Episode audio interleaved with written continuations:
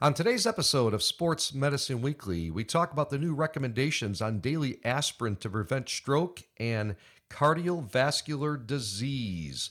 What risk is there? What does aspirin actually do?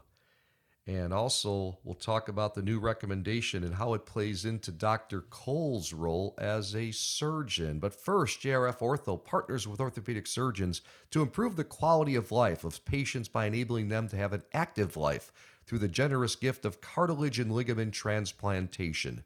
Please go to jrfortho.org to learn more. Sign up to be a tissue donor at donatelife.net. This episode is also brought to you in part by Karen Malkin and her new protein brownie bar and superfood bars. Best pa- tasting bars on the market, certified gluten free, paleo, no added sugar. Karen's protein brownie bars and superfood bars available on Amazon and at KarenMalkin.com.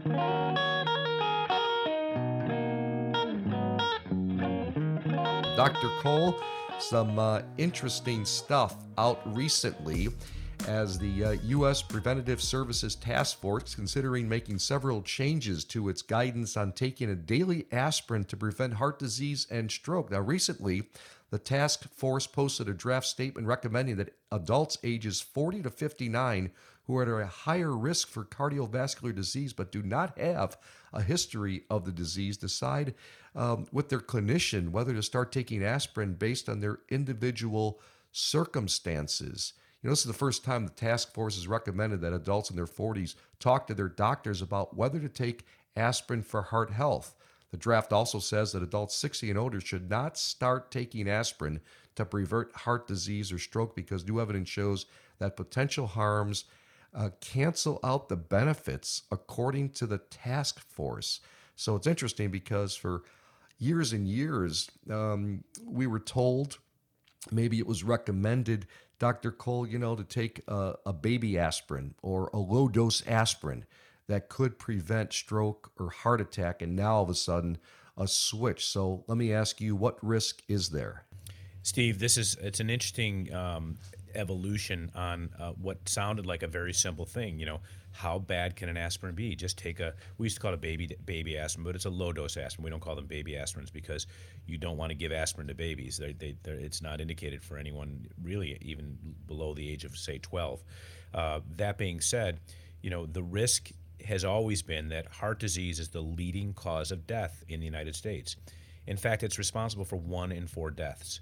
So while taking a low dose aspirin has been shown to lower the risk of having a heart attack or stroke in some people, it actually has serious risk of potential bleeding, and that can happen in the stomach, the intestines, and the brain.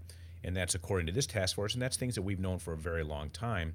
And the other challenge, and that's why age is coming into this decision making, say over or younger than 60, the risk of bleeding with the use of aspirin increases with age.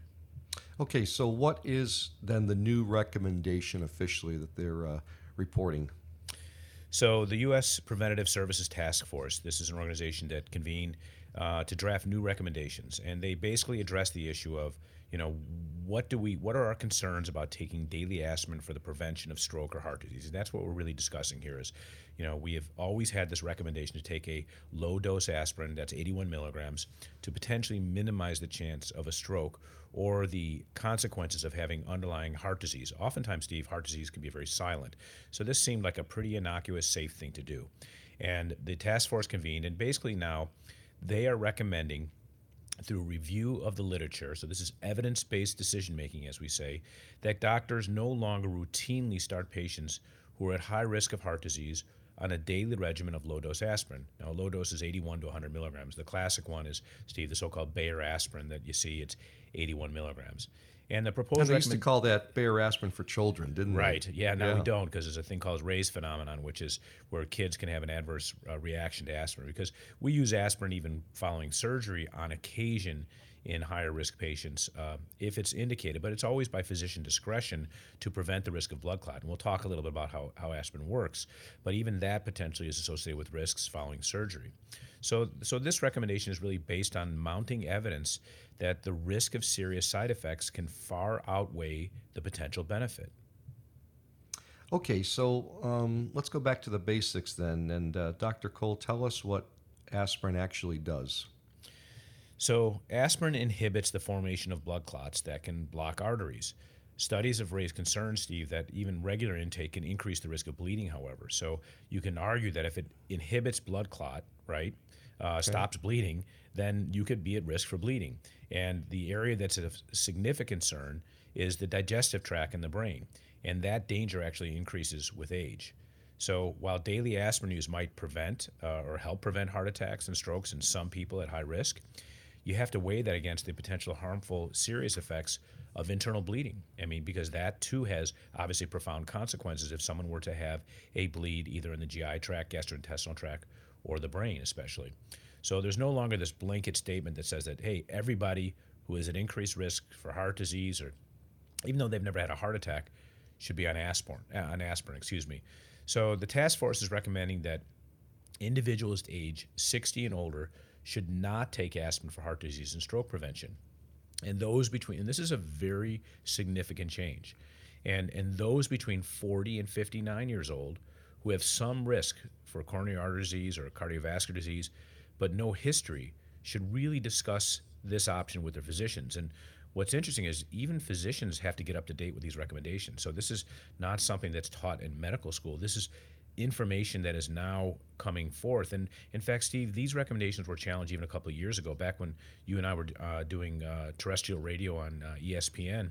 We had a we had a discussion about this about the the the, the waning routine uh, uh, advocacy for an aspirin, and this now finally is formal recommendations by this task force. So those who are at high risk or some risk for coronary, vas- cardiac, uh, coronary vascular disease or history of stroke, that age range, 40 to 59, even though they may not be as high of a risk for a brain bleed or a stomach or a gastrointestinal bleed, they should discuss that option with their physician and, and obviously making sure the physician is up to date with these recommendations.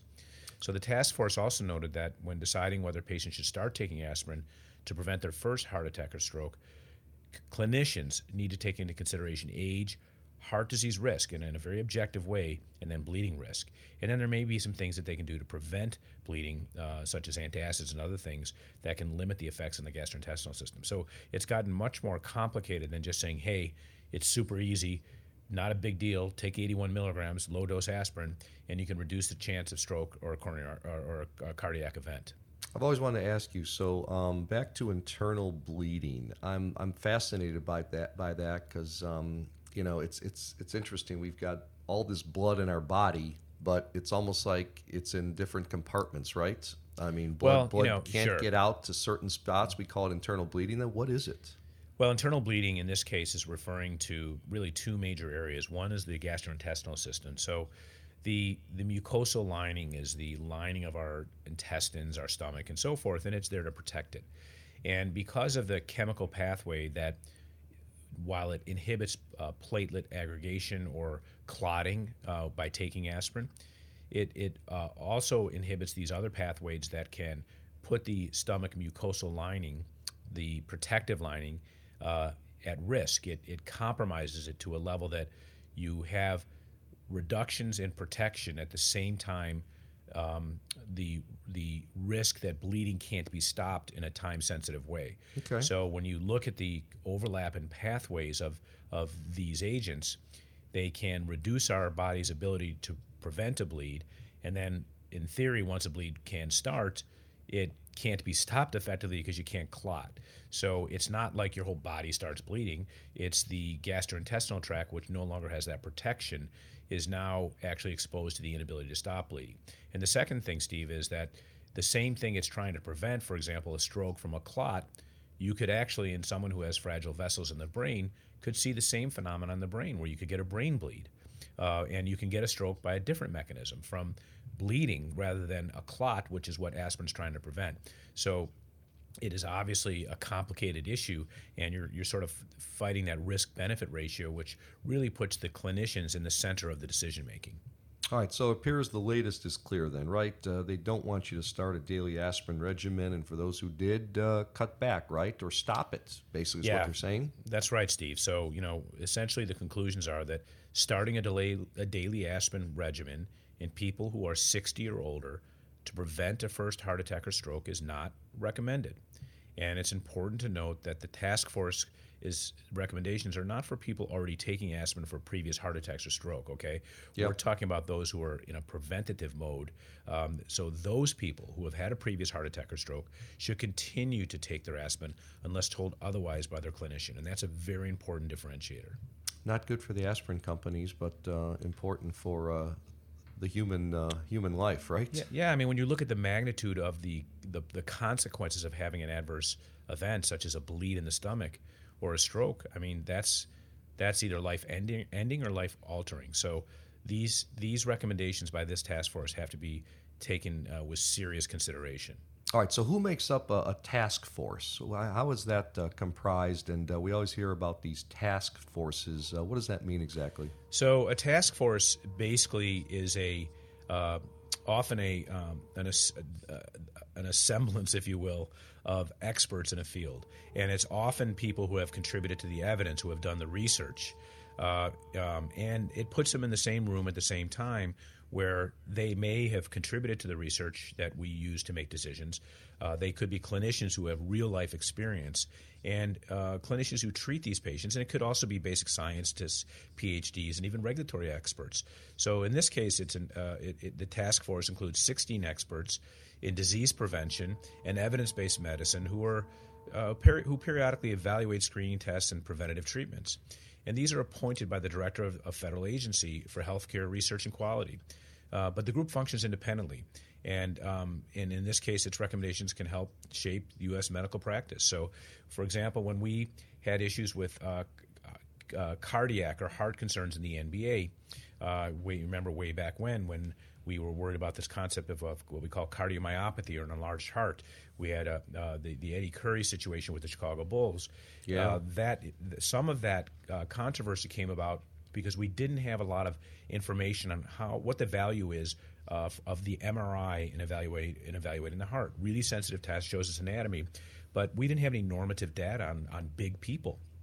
And what the NBA did, to its credit, is they assembled a task force of world-renowned uh, car- car- cardiologists and interventional cardiologists, people do echoes, cardiograms, and MRI uh, uh, experts, and so forth, and put them in a room. Uh, and they came up with a task force recommendation. Similarly, we have task force recommendations for blood clot prevention.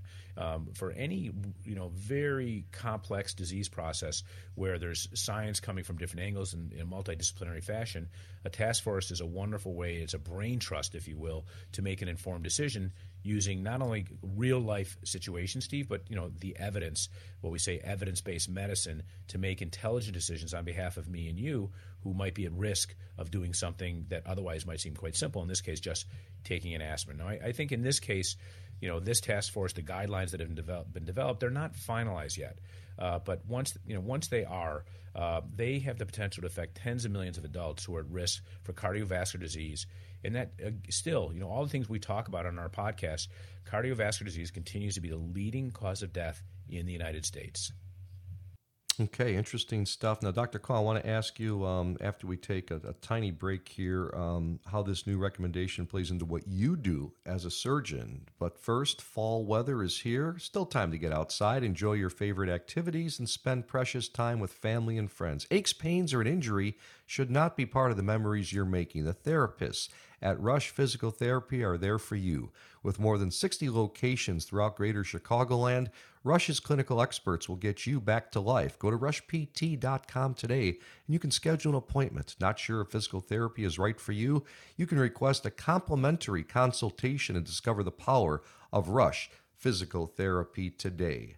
Vericel, another sponsor, develops, manufactures, and markets autologous cell based therapies for patients with serious diseases and conditions.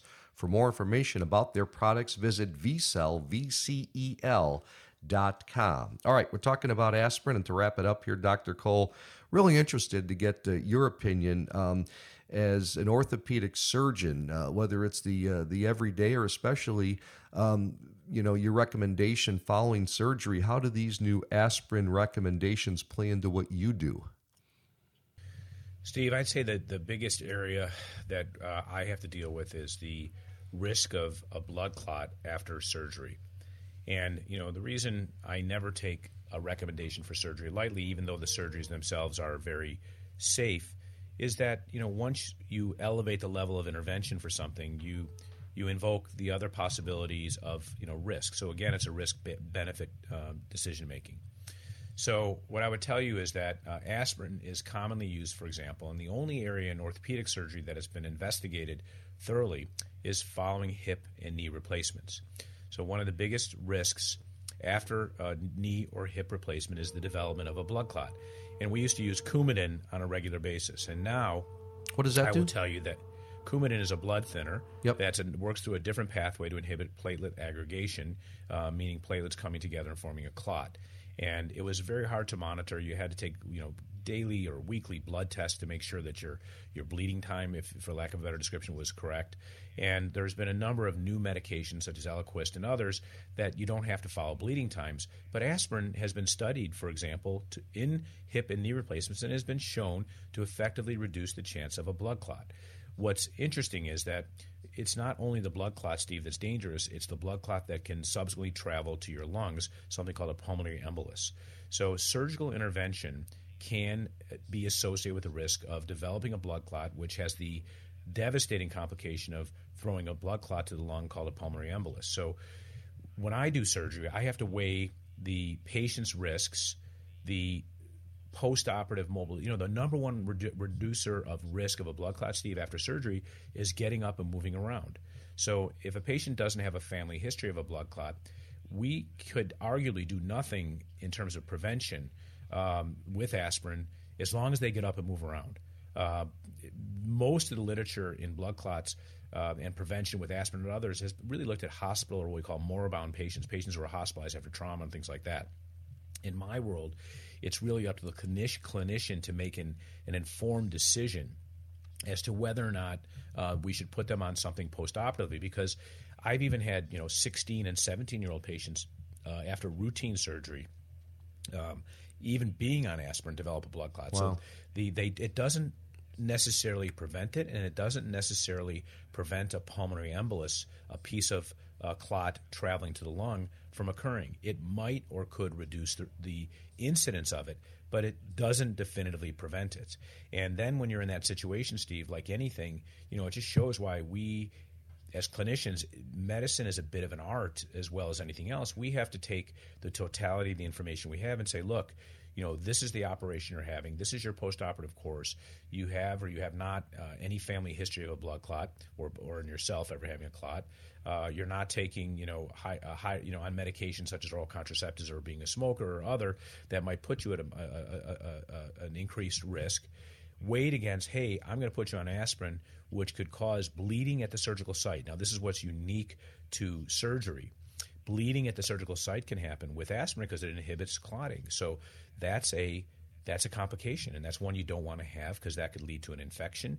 It could lead to repeat surgical intervention. It could lead to increased disability and time off work and time off activities. So, uh, and not only can you bleed at a surgical site by being on an aspirin, you can cause a, a gastrointestinal problem, a stomach problem, like we just talked about, or even the risk of potentially for stroke, where you could have a bleed in the brain.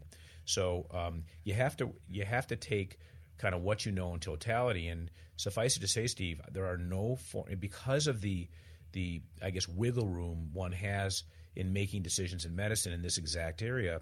We don't have documents that set the standard of care to say this is what you do, Steve, after your shoulder surgery. You must take an aspirin. This is what you do after ACL surgery.